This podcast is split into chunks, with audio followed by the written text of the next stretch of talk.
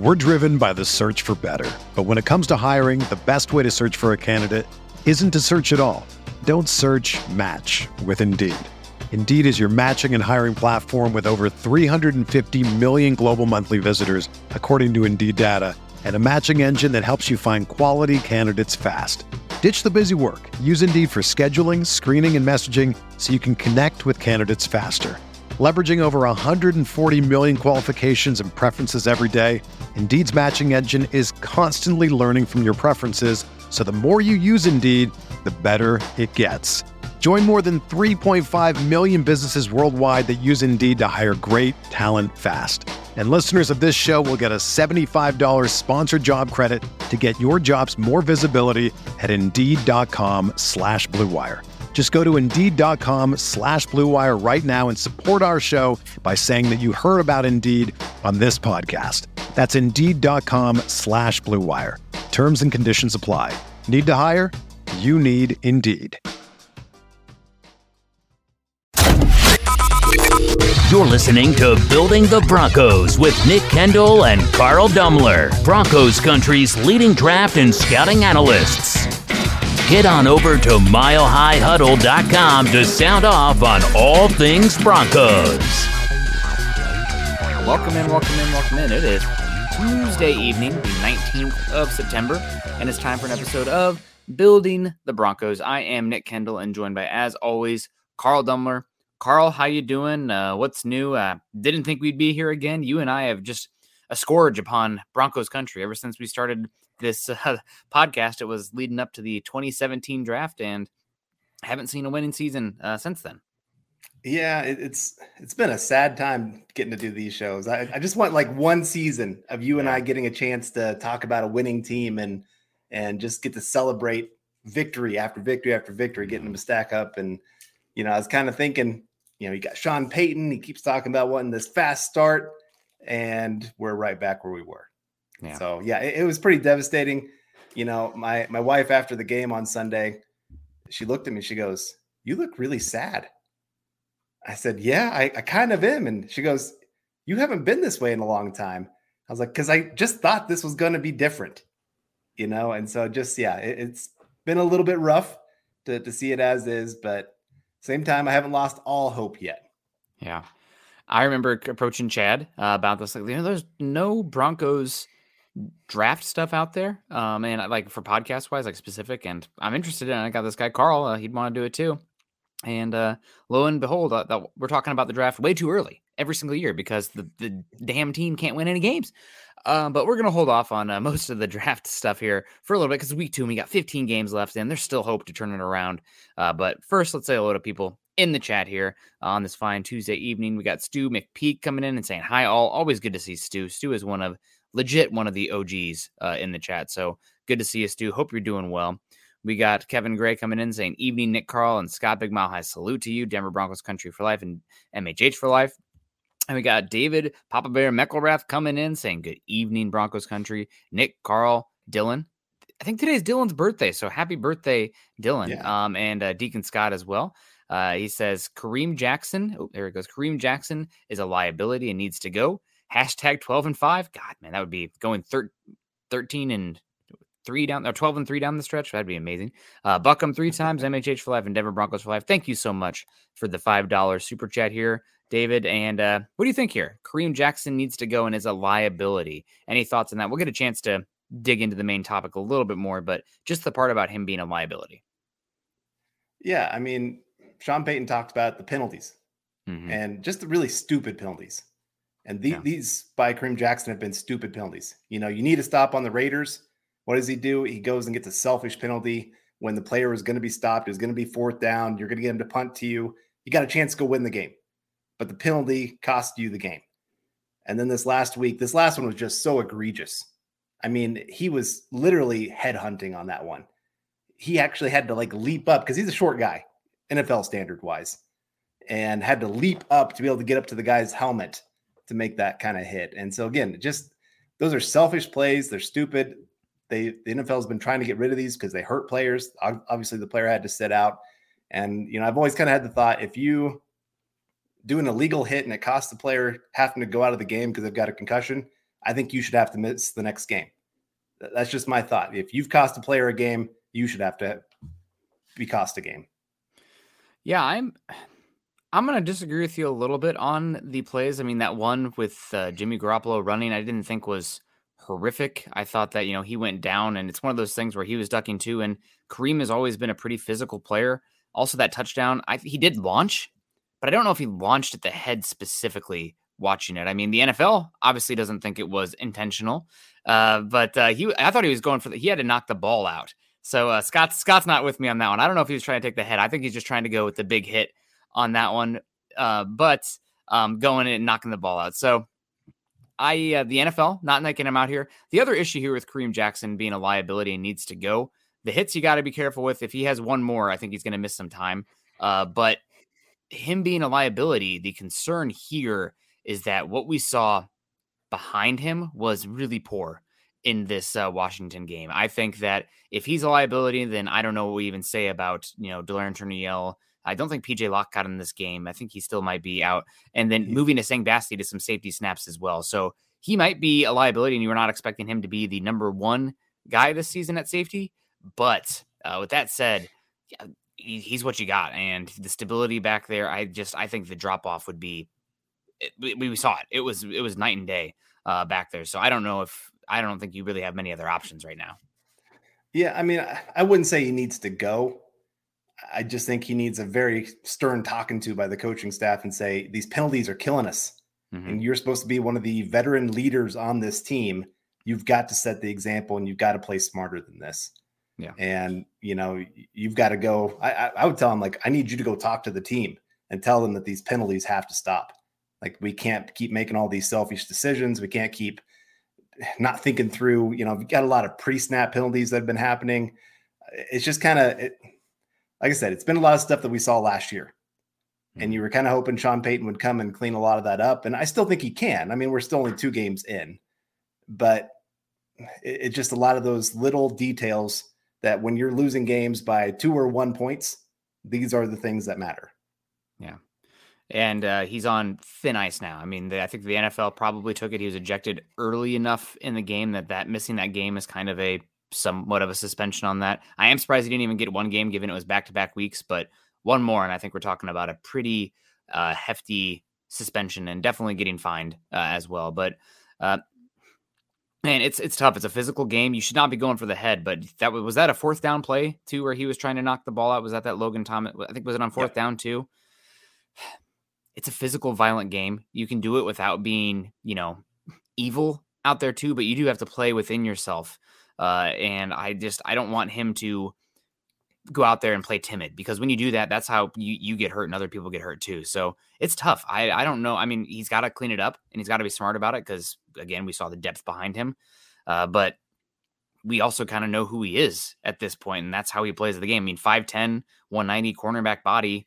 He plays aggressive and hits. So it's a tough situation. I'm are, are you surprised that the NFL did not suspend him for the hit? What are your thoughts on that?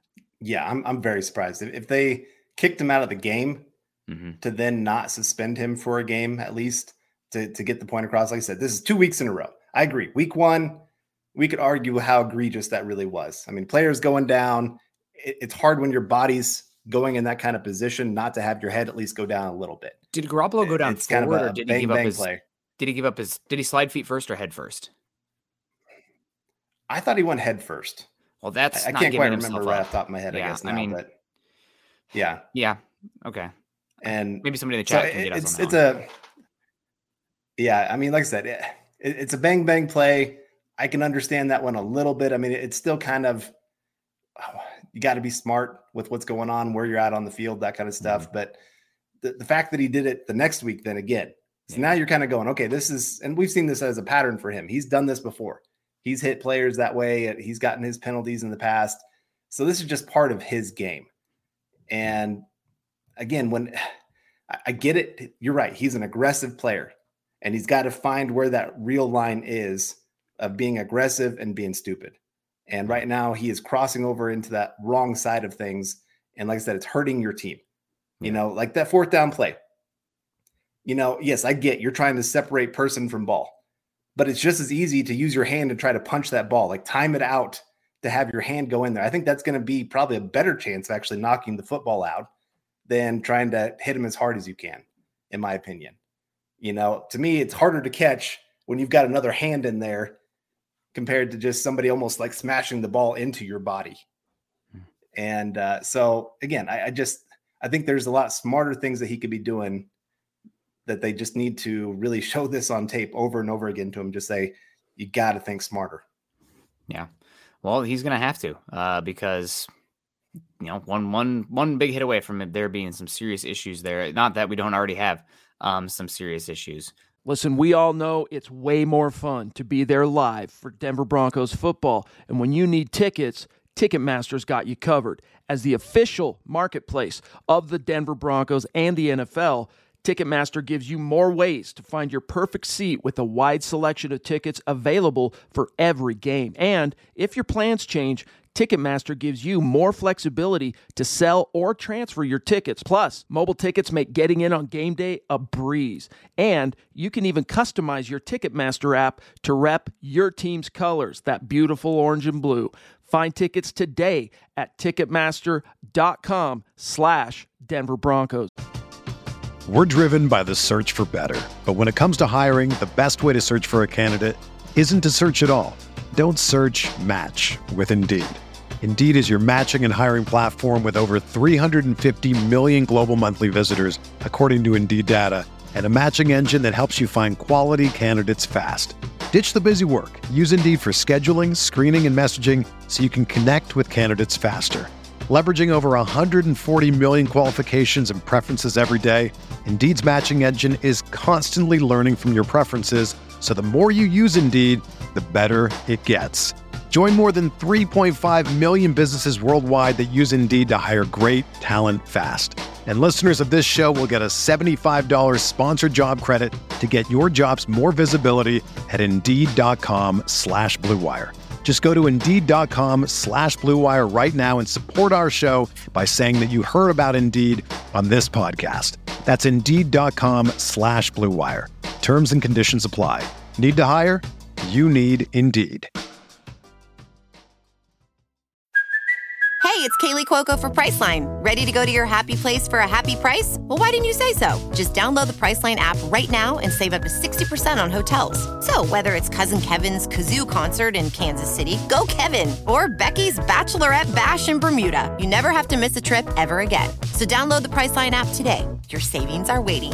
Go to your happy place for a happy price. Go to your happy price, Priceline.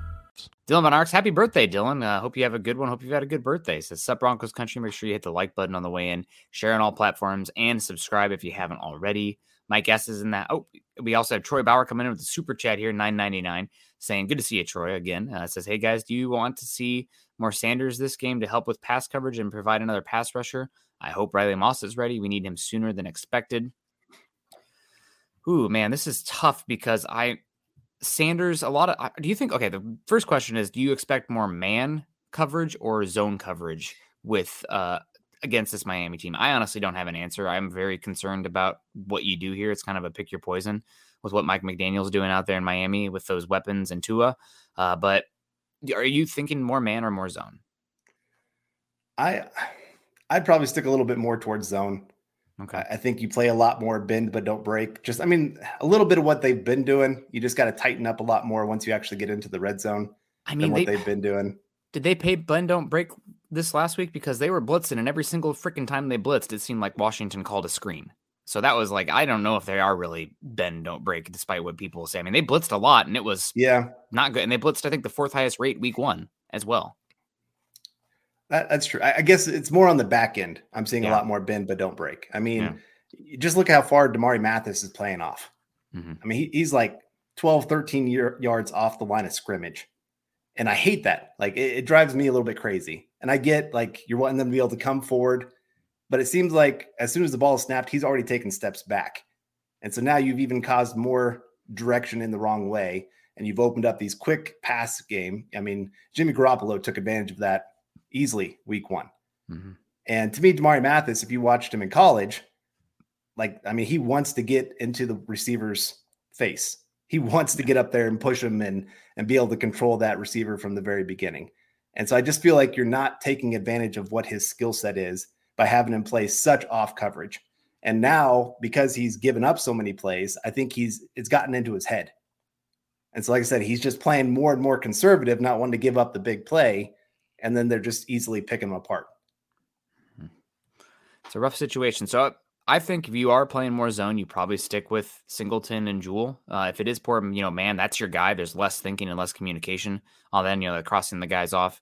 Uh, but Sanders, I, I, think you probably don't see him as much unless you are trying to blitz more. I mean, maybe you totally go against tendency here and say we're going to live by the sword, die by the sword, and try to get after Tua, hit him. And if they get big plays, then you're like, okay, offense, you're the number one points per possession offense in football right now. We need you to respond, but we're going to get after it.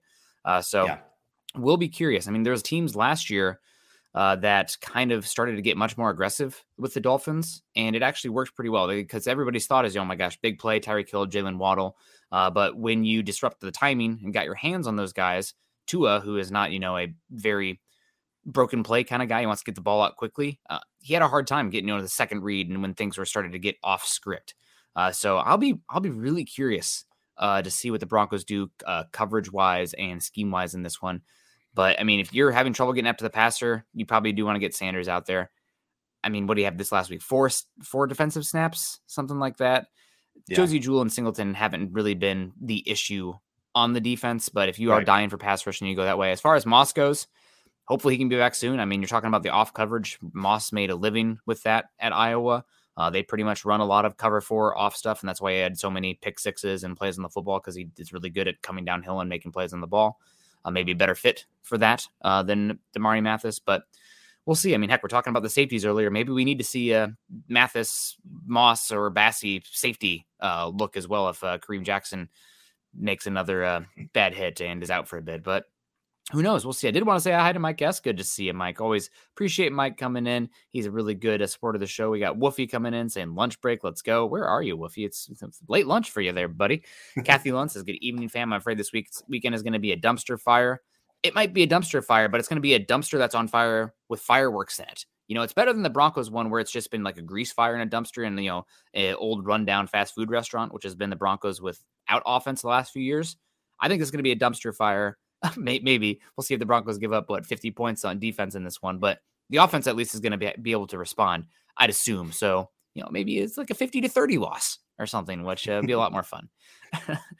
God, uh, Michael Ronquillo, good evening. Nick and Carl on building the Broncos. Go Broncos and Buckham. Go Michael Ronquillo and Buckham. Uh, thank you so much for always being such a supporter of the show, Michael. We appreciate you. Stu coming back in saying hello again, but this time with the 1999. Thank you so much, Stu.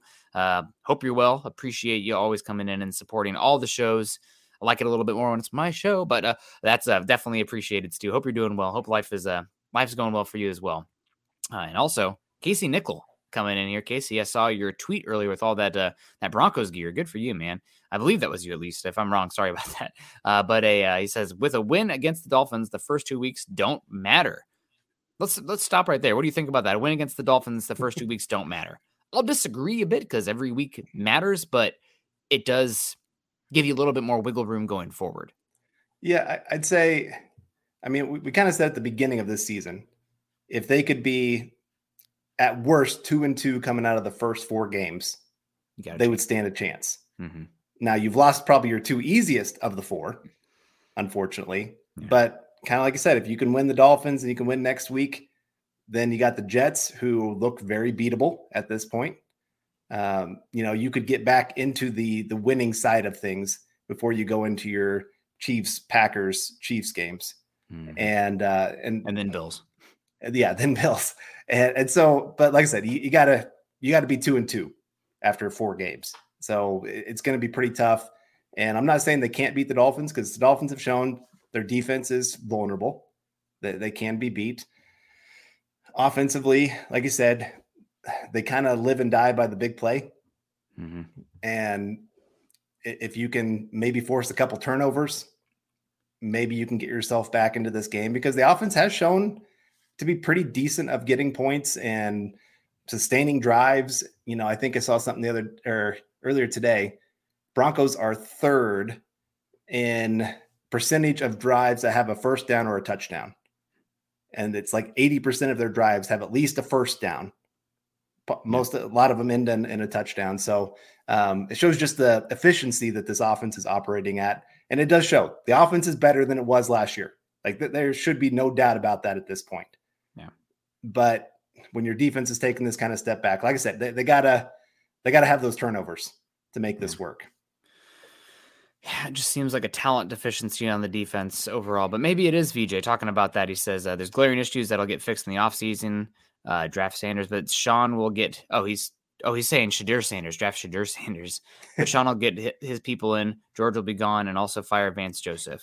Uh, George gone, Vance Joseph. You talk about a total difference there. I mean, the name to keep an eye on if George Paton is gone is Jeff Ireland. Uh, that's the one that was tossed around a lot uh, with Paton prior to him getting hired. So keep an eye on that one. Uh, but we'll see. Go ahead. I was going to say, uh, Deion Sanders said his son is not going to be going into the draft.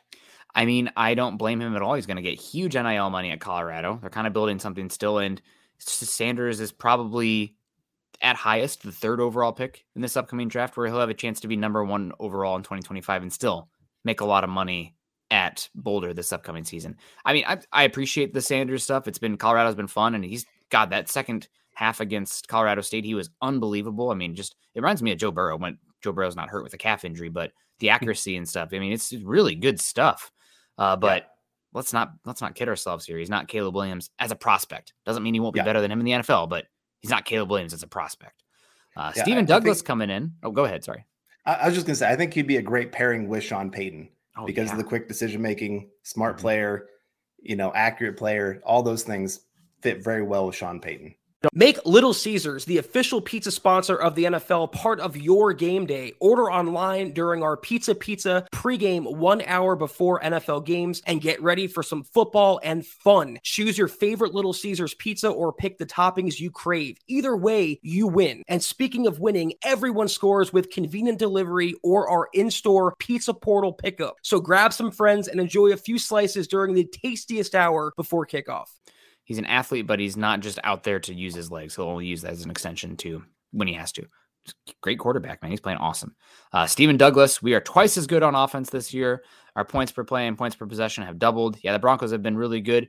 I will not to be the rain on the parade guy, but I do. I still have to be a stats guy. I like to add that. I mean, the Broncos had what a top five, top eight offense through the first five games when they had Teddy Bridgewater here, and uh, that had a lot to do with the teams you were playing early on and the sample size.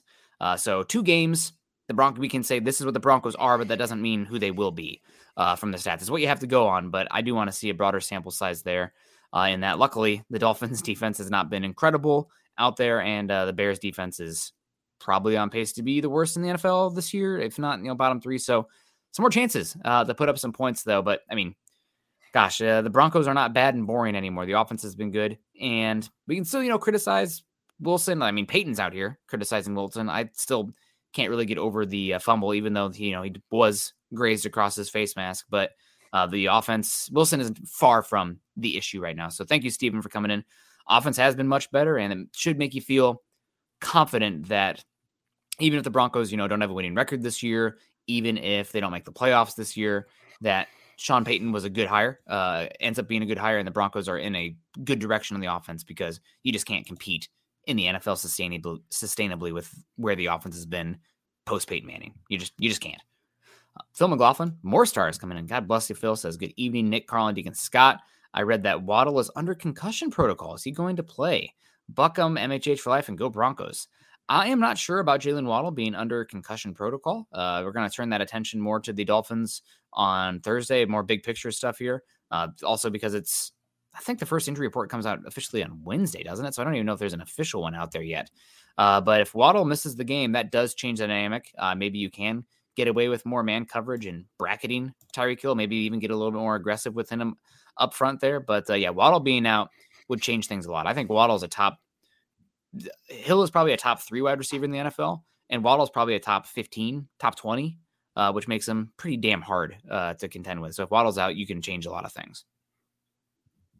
Yeah, and and he is in con- concussion protocol, but yeah, the teams are pretty pretty good at trying to cover that up as long as they possibly can to make teams have to prepare for him if he's going to be in there, mm. uh, or you know, if he's even if he's not going to be in there, then you at least made teams waste some time trying to figure out what they're going to do with him. So um, I, we won't quite know probably till Sunday really where he's at. You know, if he if he misses Wednesday and Thursday and he's limited on Friday for practice, I would say probably good chance they keep him out just because again you're wanting to keep a player like him. He said top 15 receiver. I would agree. You're wanting to keep him as healthy as you possibly can for the entire year. Yeah, and they might just play it conservative because you know they're two and zero. Oh, they look good, and uh, at home, I mean, they might even think that we can beat this Broncos team without Waddle. I, I don't know. The defense has been pretty, pretty damn bad. Uh, we got Casey coming back in. Too many Sanders out here, right? Uh, just I'm thinking, uh, is more Drew Sanders stuff? No, it's uh Shedeur Sanders. Will Shedeur Sanders pull a Manning or Elway in order to choose which team he wants? I can see Deion doing everything he can for him to be a Bronco to stay close. I don't know enough about the dynamics there. I don't think that Sanders has been the looks like the caliber of prospect where he can call his shot like that. I mean, I can only really think of those two guys uh, doing that. Elway was considered the greatest quarterback prospect of all time. Eli had, you know, Peyton already doing things in the league and the Arch Manning stuff. So I, I guess it's possible. I know that we've heard actually some stuff from Caleb Williams' father about the uh, him kind of saying, "Hey, uh, he won't go to a bad team or a situation doesn't want to go." And the thing that totally changes the dynamic is the NIL stuff here in college football. So I it's definitely possible that you know Deion could try to use a little bit of influence and NIL stuff to keep Sanders or you know push where he goes. But unless the you know NFL implements like a lottery or stuff, I just can't imagine the teams. I think they might call a bluff on that one. Yeah, I, I would agree. I, I can't see him right now being the true number one quarterback in a draft you know, unless it's a really bad quarterback draft. Uh, he's good. Don't get me wrong. I'm not trying to say he's a bad quarterback by any means, but there's just a couple little things in his game that you're a little bit going, oh, is this a true number one? Even, man, I, I, had those concerns with Joe Burrow when he was coming out. You know, there, there's a couple parts to his game. right. right. He's just on overwhelming tools, but I mean, he could still go number one next year. I don't think yeah. this year, no, no, but yeah. Right. No, I, I agree. And uh, so it'll be interesting to see where he does and does go. And, and yeah, you're right Casey, that I think because of the family name, uh, even Deion Sanders forced his way with some teams where he told a couple teams, like, I'm not going to interview with you. I don't want you. I don't need you. Like he just flat out told them, don't draft me. And uh, you could probably see that happening a little bit here with with Sanders as well, of just going to a couple teams and saying, I don't want you. And maybe trying to force his way a little bit. But again, I mean, Broncos have to be within range to go try to get into a spot to get him. And then you got to convince Sean Payton that Sanders is your guy. On top of that, there's a lot of things that have to fall into place for Sanders to become a Denver Bronco. Yeah. We're, we're a ways off from that, but uh, he's playing well. And definitely the NFL world has their eyes on Colorado as well as Shedeur Sanders, without a doubt. Uh, so we got some more more supers coming. You guys are killing it today. Naj with the 1999 saying, I get the talent on D is deficient, but it's comparable to last year. Seems like guys are missing coverages, not filling right gaps. Blitzes are being mistimed, or opposing coaches figuring out what's what they're coming. Thoughts? I think that Eric Bieniemy had, uh, if it was a chess match, he definitely won that one versus Vance Joseph. Feels like every single time uh, the Broncos got a little bit aggressive with their looks, it was, hey, there's a screen here. So I'm almost curious. I mean, maybe Payton needs to spend some time and some self scouting on the defensive side if there's any like tendencies that are obvious about when the pressures come or what the uh, packages or where guys line up that's tipping their hands because I mean they just seemed like they knew what was coming with those uh, screenplays.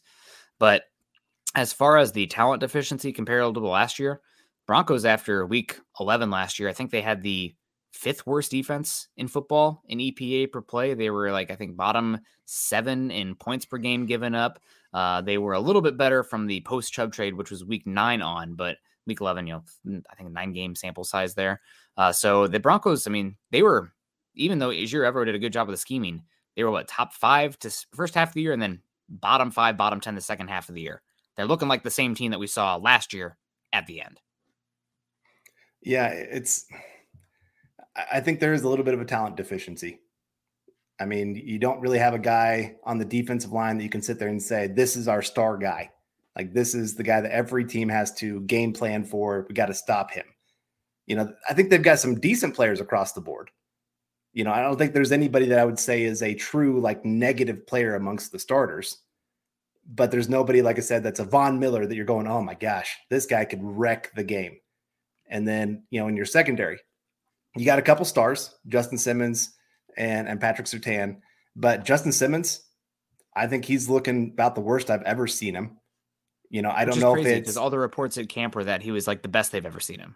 Right. Right. Yeah. I, and, and, this is where again you have to be careful with with camp reports. Mm-hmm. You know, it, there's a lot of things that can happen to make a player look good in those those practices compared to what actually happens in a game. But he just he doesn't look like he's comfortable in this defense yet.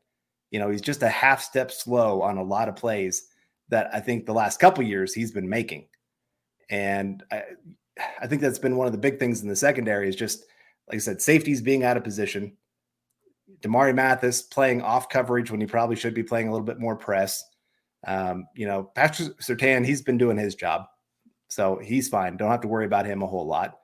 But and the linebackers, I, would say that they've been doing just fine. You know, this is why I, I love Drew Sanders and I want to see him on the field, but it's hard to take one of those guys off the field when they've probably been two of your top three defenders on this defense, other than Patrick Surtain. Yeah, I I mean, guys, people who really want Sanders to play in more Mim stuff. If the Broncos keep playing like they're playing, we're gonna we're gonna see the young young guys for sure. So although they're so close, right? Uh, two losses, but but by combined three points. I mean, it's just you're right there. You're knocking on the door. Just got to figure out how to win some football games, get some momentum going. John's get, helping us with some momentum, saying good evening, fellas. Good to see you, John. Hope you're well. Always appreciate you. Seth is in here saying, hey, Carl and Nick and Deacon Scott.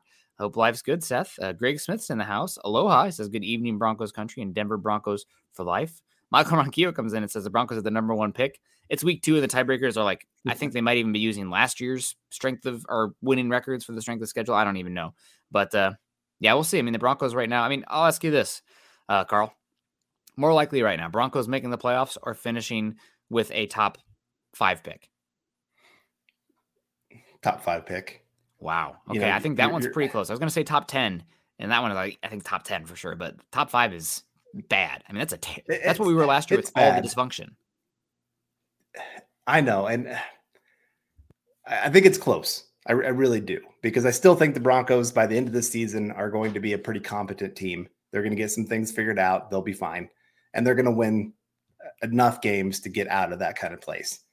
Um, but it's hard for me after you start 0 2, losing two home games to really see how the Broncos are going to claw out of this when you've still got two games against the Chiefs, two games against the Chargers. And I know the Chargers are 0 2, but I, I have more confidence in them figuring some things out than I do the Broncos right now.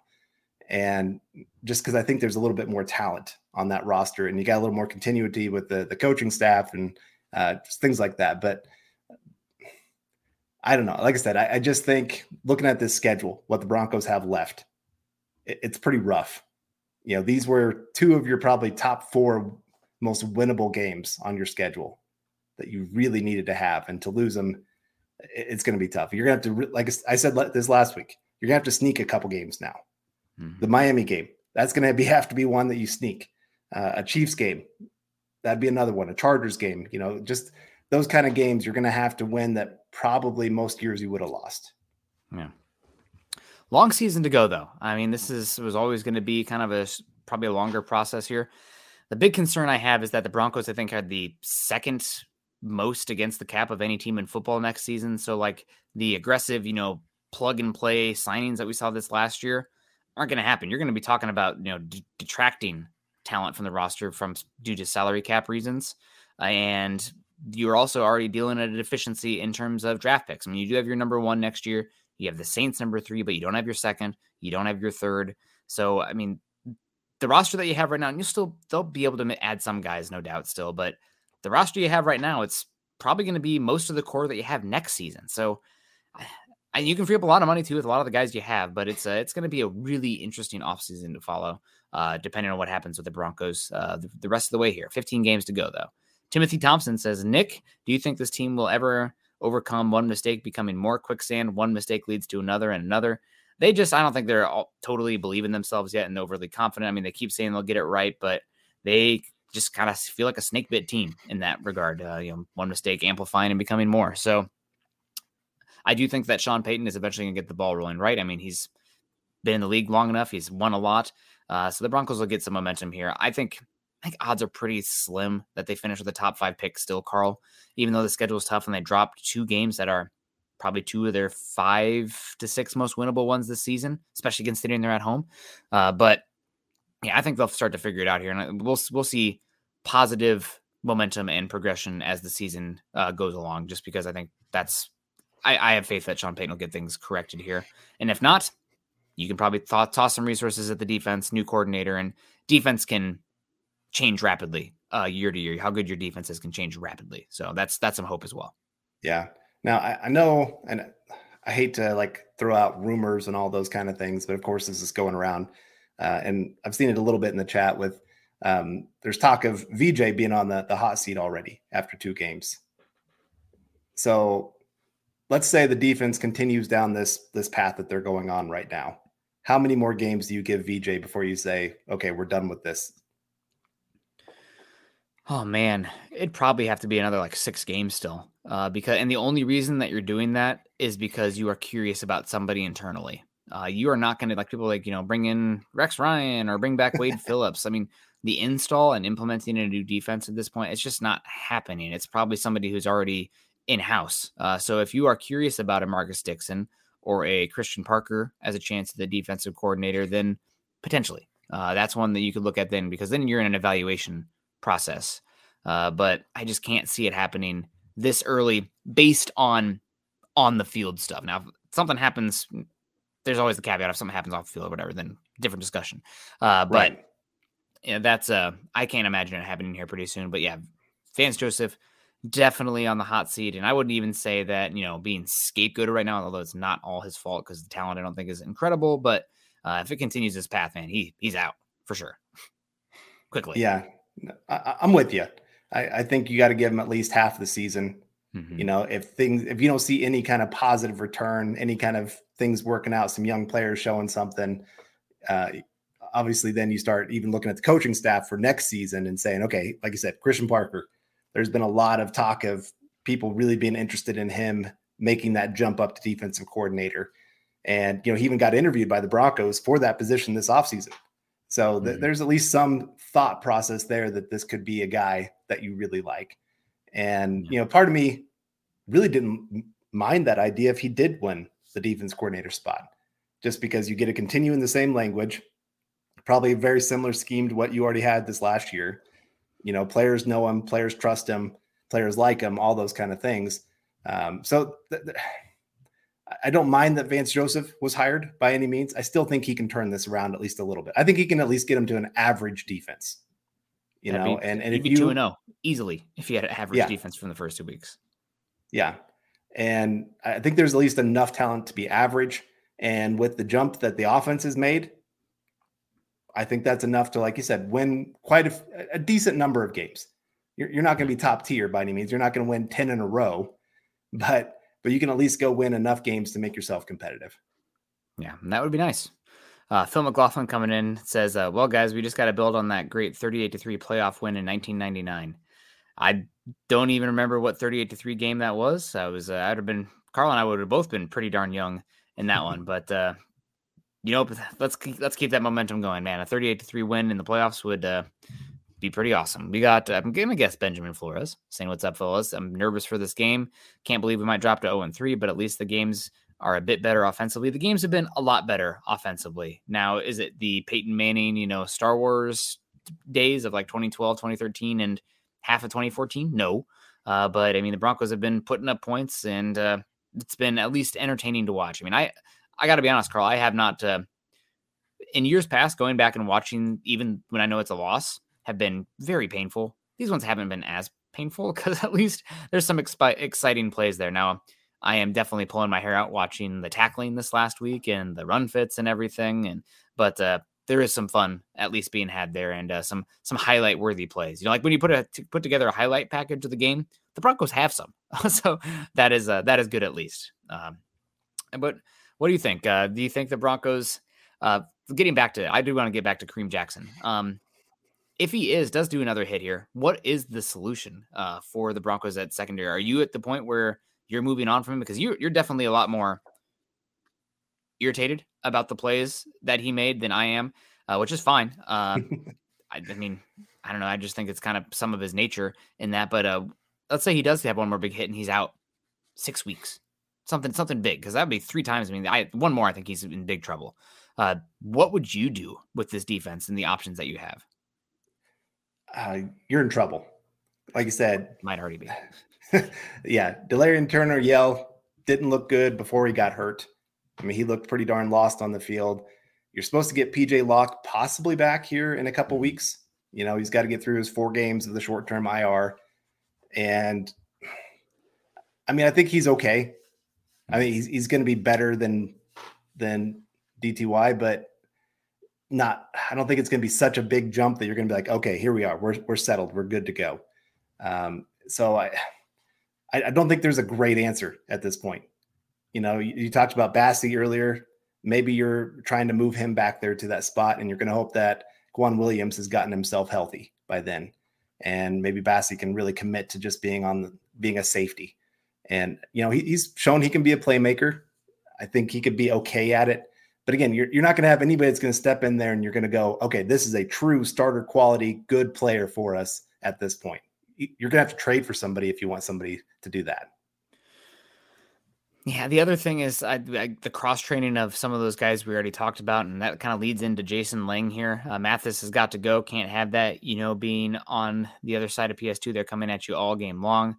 I am curious about some of those kind of hybrid uh, body types that they drafted or undrafted free agents in uh, Bassey, in Riley Moss, not to, you know, play that card of, oh, he's a white cornerback, he'll end up at safety. But I mean, he could end up at safety. And then Mathis as well. I mean, coming out, we talked about, I think he mostly played slot uh, coming out of Pitt, uh, carrying that. And I think that there was a lot of thought, at least for me as well, that he could end up as a safety. So maybe you see that. I do worry about the communication and the run fits there, but I mean, Delarrin Turner looked terrible, and uh, I don't think PJ Locke is ready for the the limelight there as well. So I don't know. The Broncos are in a weird spot right there right now. I'm not getting enough pass rush.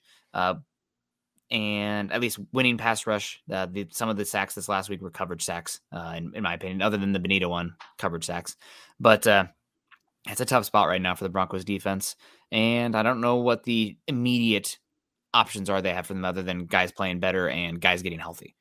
Naj coming in 1999 says, In my opinion, the Broncos have the talent to beat anyone, but the execution and pressure situation declines dramatically.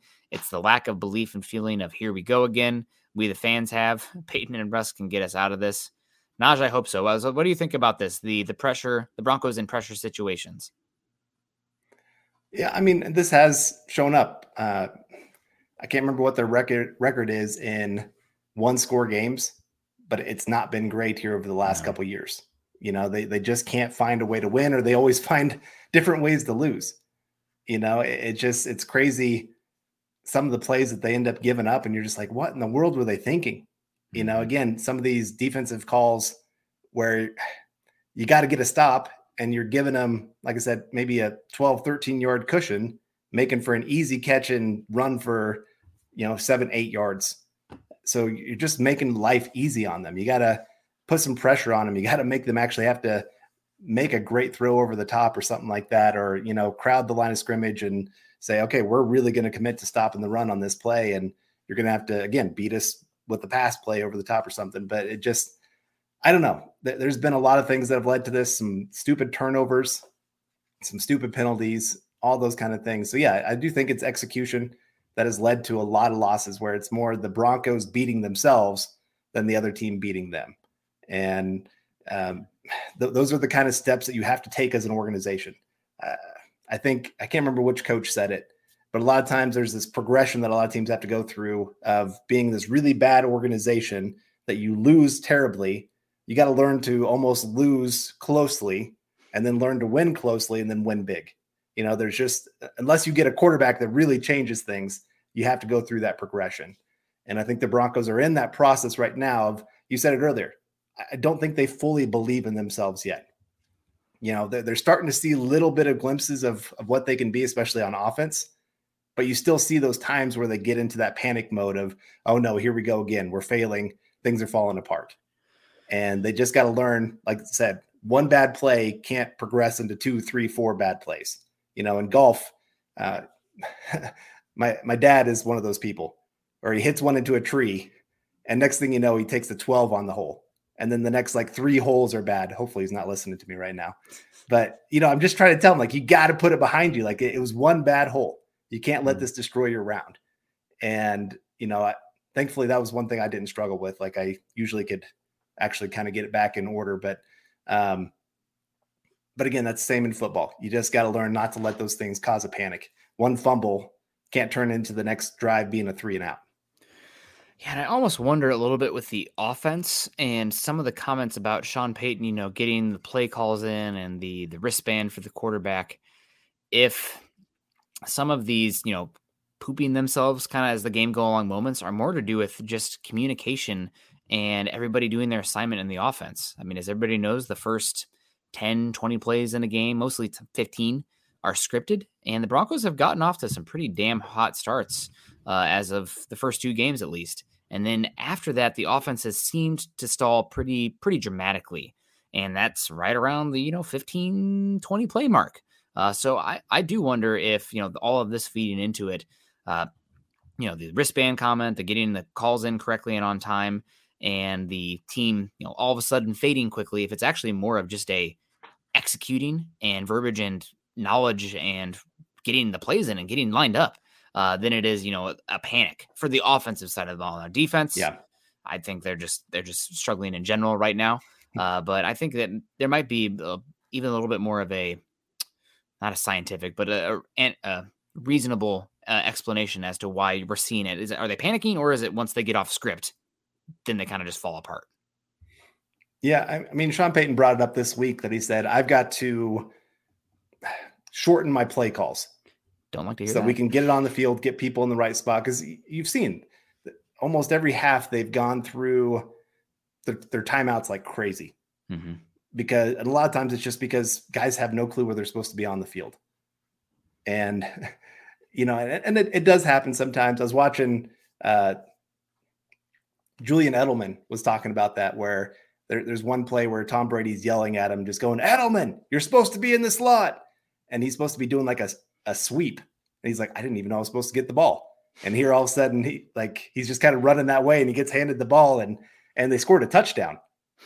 And like everybody was like, Oh yeah, great job out there. You you you faked him out thinking that you didn't know what you were doing. He's like, I didn't know what I was doing. And so even the great ones sometimes get a little bit lost out there. But yeah, sometimes you just gotta, especially first season in, you know, try to simplify things as much as possible. Players' heads are spinning with a whole new offense and just make it as easy as possible for them to get out there and, and go make plays. So you hope it'll get better. And the Broncos have already been pretty good there. I mean, the fact that Sean Payton is, you know, calling out to an extent the, the quarterback for getting plays in and the offense, and they're still putting up the points that they are, shows that uh, the, potent, the, the potential to be even better is still very much there for the offense. So that's really a sharp turnaround um, from what we've seen in Denver the last few seasons. Donnie Claus comes in and says, Go Broncos. Good luck on Sunday. We need this win. They totally do need this win. Doug Smith come in and says, Thanks to fellow Broncos fans here on Mile High Huddle. Remember, pulling for a team when things are tough makes a true fan, not just when they are winning. Please see the Colorado Buffaloes. yeah, good luck this week to Colorado. I mean, God, uh, at Oregon, I think that is, uh, I'm not even sure what the line is right now, but Oregon is a pretty darn good team. The Pac 12 has just been awesome this year. I'm a Big Ten guy, but man, I've loved watching the Pac 12. So much fun. Roy Osborne comes in and says, In my opinion, I won't blame one person, but four one letter words to sign it up personnel, coaching, talent, execution. Yeah, I mean, for sure. I think the Broncos lack some talent in some areas. Like we could blame George Paton for that one, although, you know, it's, it is a competitive league, but if you don't have the results, then you get fired. I mean, that's just how it is.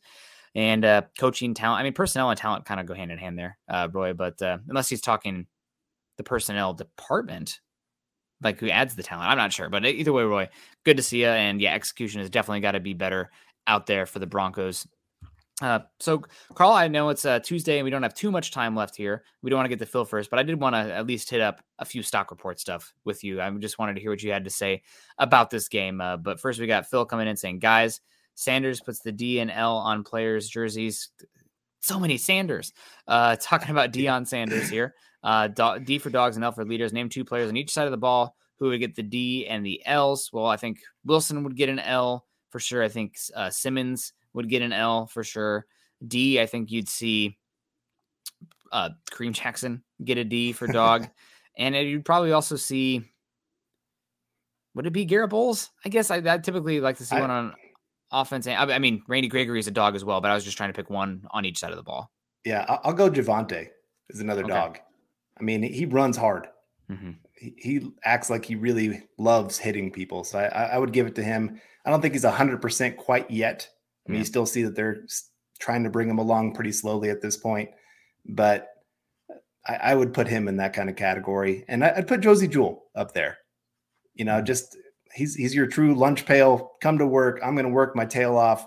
I'm going to outwork the guy across from me. And I thought you know, as bad as the defense was, I thought he was one of those guys that deserves a shout out as I thought he played a pretty good game. I didn't see him really getting out of position a whole lot. It wasn't really his players making plays. Um, so I, I, would hit the like Kareem hits. thanks, US. Uh, thanks, US Dave. But uh, but yeah, I think I think he would be one. Um, offensively, I mean, I got to go with my boy Mims. We haven't even talked about about him. I mean, he, I know he only got 12 plays on offense. He should get a lot more moving forward. I mean, he's just he's a big play waiting to happen. And I get like he's got a limited route tree that he can run at this point, mm-hmm. but still just having that kind of threat when teams see him on offense and go, okay, now we got to worry about playing deep because this guy's going to be able to beat us over the top. You know, I think that opens a lot of things for your offense. We talked a lot about that with KJ Hamler you know, when he was healthy, that this is what he could bring to this team of making a defense have to stay honest of not being beat over the top.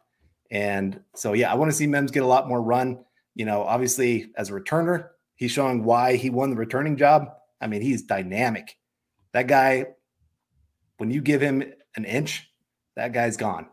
And so it's just it's just fun to see him go. It's fun to see a guy that I really loved in the draft on the Broncos and having success. Yeah. Yeah, he's definitely a stock up one. Uh, he had a great game, and I mean, what was his? He only had what was it? You said fourteen snaps in 12. the game, twelve snaps, and he had two two big plays. I mean, Broncos have to figure out ways to get him the ball more uh, if they are gonna get, be getting explosive plays from him like that. So I would expect him to have more uh, opportunities here, but I mean, the, the, the pieces of the pie. Maybe this becomes a much more four wide receiver heavy team. I mean, now that Greg Dulcich has uh, is hurt, uh, we don't know when he'll be back. But you do have Jeudy coming back. He should be having more snaps. Uh, maybe it does become less tight end centric in the end, even though that doesn't seem like what the direction of the team they wanted it to be this year. But will be interesting. Uh, I did want to give a shout out, uh, stock up for me on this one at the same time. Both young wide receivers. I think uh, Brandon Johnson overall had a pretty good game. There were some really good uh, blocks in there, especially on some of those outside uh, uh, toss plays. I mean, those don't go for big yards unless your wide receivers are con- con- contributing. And he had a few good on there. good heads up play on the um, the pass hail mary as well. he's I think put Mims above him right now in snap count, but don't don't totally discount uh, Brandon Johnson in the end. And we got Carl Dumler coming in here. Carl, you should be doing a show. What's going on? I'll let you take the floor. yeah, this is from my kids. They they said they wanted to watch the show tonight with my wife. Um, I don't think they've actually ever watched my show before, so I'll have to ask them what they thought of it. I know, I know. But uh, no, my, my kids come in asking the question, which player do you want to see featured on offense this week? I mean, Carl, you asking it yourself here? Or I, will go with one first. I think you kind of answered yours a little bit, but I want to see more Jaleel McLaughlin. Uh, just more explosive plays out here. I think it's going to have to be a home run derby against the Dolphins, and you're going to need to be exchanging touchdown for touchdown. And I think uh, McLaughlin was pretty dynamic in his small amount of samples there. I, I think you're going to try to do that, work the ball outside, some more tosses, maybe some zone stretches, and uh, get Jaleel McLaughlin more uh, involved in the game plan. I think another player I'd love to see is Courtland Sutton. Mm-hmm. Have some plays drawn up to get the ball in his hands and get him going early in the game. You know, yeah. he just hasn't had much of an opportunity yet. I think he had, I think he had five catches in this last one, but it was very quiet. Five catches. Like yeah. you, you, can't even hardly remember. Like when did he catch one? Uh, so again, I, I just like to see them early in the game, get him involved. Kind of like this last game, Jerry Jeudy got involved early on. Like just yeah. get a couple snaps under his his wings. You know, he, he didn't get a whole lot of snaps in this past game, but now I want to see them get Courtland Sutton going. You got to get your star guys, get them interested in this game, get them focused in so they go make a couple big plays for you. Yeah. Without a doubt. And we got Jason Lang coming in. Jason, I saw your comment. We did, I thought we did answer one of yours earlier. It's just there's enough coming in here and we hit them. If you do contribute to the show, uh, we'll get them for sure. Uh, but we we don't only grab only the super chats. Uh, so we have Jason Lane coming in saying Russ on offense and PS2 on defense. On my opinion, Mims up next. Whereas Jeudy? and thank you so much for the stars, Jason. Uh, really do appreciate you. Well, we try to get people and say hello to people as well, but uh, just you know, it's kind of organic with the uh, the flow of the uh, flow of the chat. So, yeah.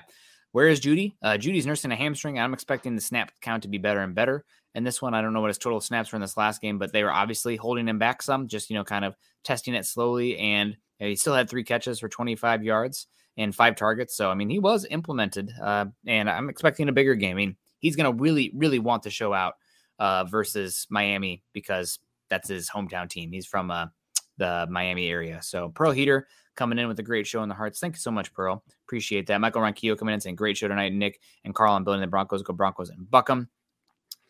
Keeping keeping going here because we don't have too much time left. Thank you so much, Michael. Stock down. I'm only going to give one stock down, but it's my favorite position to watch in football, and the Broncos spent decent money on this guy, and I have just not seen much of anything from him. And that's Zach Allen. Uh, I've been pretty disappointed with his contribution so far. Now it's only two games, but the talk of you know it's still it's a new defensive coordinator, new install. He worked with Vance Joseph, and we saw better from him last year. And you need him to be better uh, every way, but especially as a pass rusher. Uh, if this defense is going to work its way out of the bottom five path that it's on right now for this season. So Zach Allen's a stock down for me. I want to see more. We need to see more. Hope he's better as the season goes along. But so far, I have not been overly impressed, and he has not been an improvement on Dre'Mont Jones at all. Well, I'll go the other big free agent signing and Mike McGlinchey. That was the other one. On. Yep. You know, I mean, it, this is second week in a row where he's maybe been the worst offensive lineman for the Broncos. Mm-hmm. He gave up I think if I'm looking at it right, one sack, one hit, four hurries. So six, you know, pressures that were given up in this game. I, I didn't think he even did all that great as a run blocker either. So it just, you know, when when you're brought in as a run blocking right tackle, and then you're still not even living up to being like a top five guy at that position in that way, uh, and then you add into it that you're not doing great in pass protection, all of that just makes me go, man, that that money's looking not great at this point. Not saying you can't turn it around, but he just he looks like he's really struggling out there. Yeah. Uh, and a final one here before we wrap it on up, a stock up for me. I see the chat already talking about this one. I did want to uh, say this one, but uh, Jonathan Cooper. I think Jonathan Cooper is that like you're okay with him starting. He'd be a super number three out there, but he had a pretty productive game. Uh, had the two sacks, I believe, had the forced fumble as well. That of course uh, just didn't uh, bounce to the Broncos. But man, what a game change that would have been. But Cooper had eight tackles on the day, three solo, uh, the tackle for lost, and the two sacks. Overall, a, a uh, pretty good, pretty good game for Jonathan Cooper. And from a seventh round pick to you know back up to now, I mean the starter opposite of Randy Gregory. I wouldn't be shocked at all if the Broncos, if they are you know still let's say two and five or something around the trade deadline, moving on from Randy Gregory, bringing back Baron Browning, more Nik Bonitto snaps, seeing what those three rookie contract edge rushers have, and then maybe making an aggressive move for another person in the offseason. Uh, but we'll see. But uh, definitely Cooper stock up. Good story. Good dude. Had a good game. All right, we'll get to Jason Lang's question here or comment. He says, Jeudy supposed to be our number one. Got to see more from him being the number one. I just think we're missing a true star on offense. Rod Smith, Ed McCaffrey. You know, Ed McCaffrey, he was a good number two he needed a Rod Smith to make his game really work. But you know, he's still a great player. I'm not trying to take anything away from Ed McCaffrey by any means. Just yeah, you do. You need more from your star players. Jerry Jeudy, Courtland Sutton haven't been giving you a whole lot so far through two games. Obviously, Jerry Jeudy coming back from injury, but Courtland Sutton, you know, I thought he was supposed to have that bounce back year. Like this is supposed to be that time where he gets back to being a thousand yard receiver. Obviously, we haven't seen that yet, but I, I do think there's going to be a, a a big game for him coming up here in the next two, three weeks. I really think that that Payton's really good at recognizing we got to get a player going. And I feel like this could be a good week for him just to, to see what he can do, get a few plays drawn up. Like I said, this is where Sean Payton is at his best in those scripted plays where you know this is where the ball's going to go and just try to see if Courtland Sutton can can get something for you. Yeah, and Jason also says Terrell Davis, where's our superstar other teams truly have to account for? I don't think the Broncos have a superstar uh, playmaker on this team. I think you have potential with Jeudy and Javonte Williams, but they're not uh, the guys right now. Uh, so we'll see. And I mean, not every team has superstar playmakers. I mean, the Patriots, when they were winning Super Bowls, they had consistently a top five defense and a top five offensive line with a great quarterback, and that was winning the Super Bowl. So you don't have to have, you know, that unbelievable difference maker as a skill position guy, but I think that it definitely it definitely helps. And I see some comments, you know, maybe it could be the Mims. Mims could be that guy. I don't know if Mims is ever going to be a volume guy out there, given his route tree and whatnot. But I would like to see him more involved. But he seems like more of a complementary piece on an offense as well. Yeah, I mean, he's one of those guys. I mean, we just saw it this last week: two catches, 115 yards. That's what he can do. He doesn't need, like you said, the volume. He doesn't need seven catches to go get 100 yards. Mm-hmm. He can do that in two or three catches. So, um, uh, yeah, still, I'd like to see about four or five passes at least go his way per game that you're really trying to get him involved. And then you got a lot of other plays. So you have him on the field more as a distraction. I mean, he's still going to be a read out there, but you're trying to have him go deep, trying to take safeties away, you know, make him get into those cover two, cover four looks that can maybe open up your run game a little bit more. You know, it's kind of like Tyreek Hill. Not every play is designed to go to him, but because you have to account for him because of that speed, it forces defenses have to have to play a certain way. Uh, mm-hmm. Uh, you know, there's a lot of like I said, KJ Hamler when he was healthy, that's when you actually saw this offense being halfway explosive, like the Teddy Bridgewater for those four or five games. KJ Hamler was healthy. Teams had to account for that. It opened up the rest of the field. Once KJ Hamler got hurt and then Teddy Bridgewater kind of got banged up a little bit, it just really kind of collapsed the entire field. And it just felt like even gaining five yards felt like a lot of work. And that's, I think, the nice thing about this offense right now. Five yards doesn't seem like a whole lot of work. Like there's guys running open, there's running lanes to actually work through. You know, the the McLaughlin touchdown, like he didn't get touched on a goal line run because it just was so wide open because the blocking scheme was great. Guys did their jobs well. So it's why I have a lot more confidence in this offense having staying power throughout the season even though, like you said, we haven't played the best competition, but I just think there's a lot of signs that haven't been there in the past. Yeah. Also, the three worst defenses in uh, the NFL right now, according to EPA per play, are the uh, Broncos, Chargers, and Raiders. So, yeah, you have some games against some bad defenses coming up. Small sample size, I know, I know. Woofy Malott says, with the $5, says, uh, top three things to win this week use the run to eat the clock. So, a little bit of ball possession, how the tables have turned.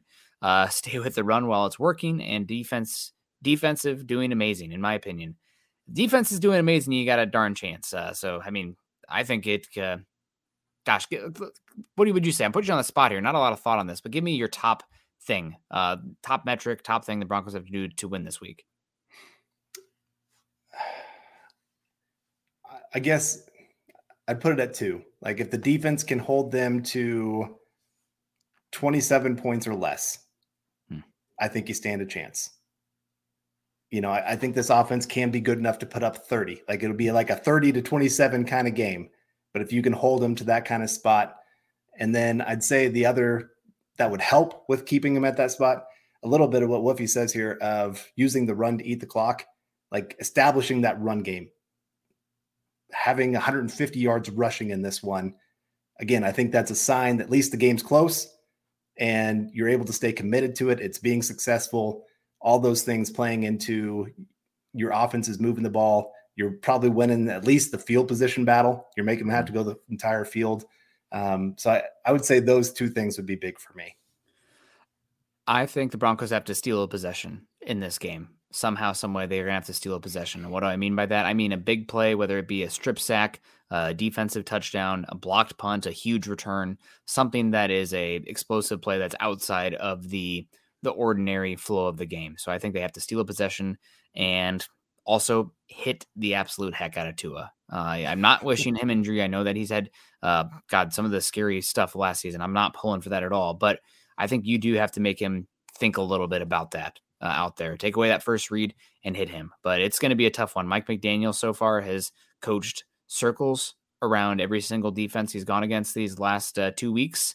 And uh, I mean, he's one of the best offensive minds in football right now. So it's a tough assignment for a Broncos defense that is looking as bad as we've seen them look in 15 years. I mean, it's it's been a, a long time since the Broncos have been this bad. I'm thinking like back like 2006 or even, you know, like uh, 2008 was really bad. 2008, whatever the Bates year was with the defense coordinator, I think they were pretty darn terrible. Uh, but yeah, it's uh it's going to be interesting to watch see what these Broncos can do, but any given Sunday, anything can happen. Carl, before we wrap it on up here, you got to give me your last stock up guy. Um, I gave you two. Uh, I need one more from you. All right, I'll I'll go with offense, and man, okay, I, I guess I will go. I'll go Ben Powers. Okay. I, I just I I really liked, especially in the run game, seemed like they found their best success running to the left side of the offensive line, and I thought he did well holding up in the pass game, considering who he was going against. You know, I thought it was Quinn Meinerz really was the guy struggling. The, the whole right side from Lloyd Cushenberry over were really struggling in pass protection. But I thought the left side handled it pretty well. Bolles had a couple bad reps here and there, but it wasn't too terrible.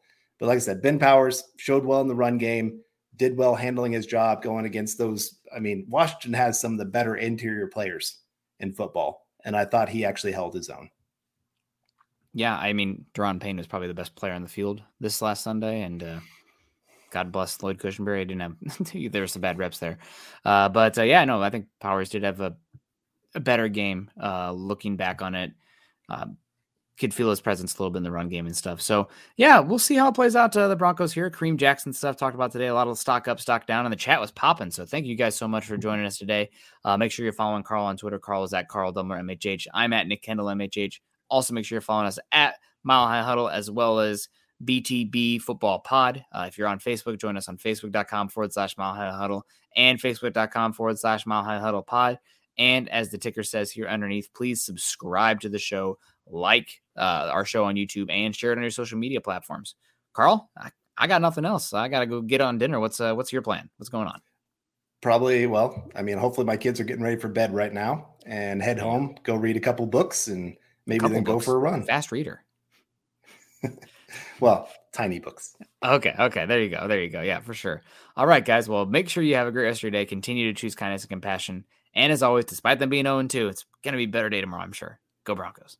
You've been listening to Building the Broncos. Join Broncos Country's deep divers at milehighhuddle.com to keep the conversation going.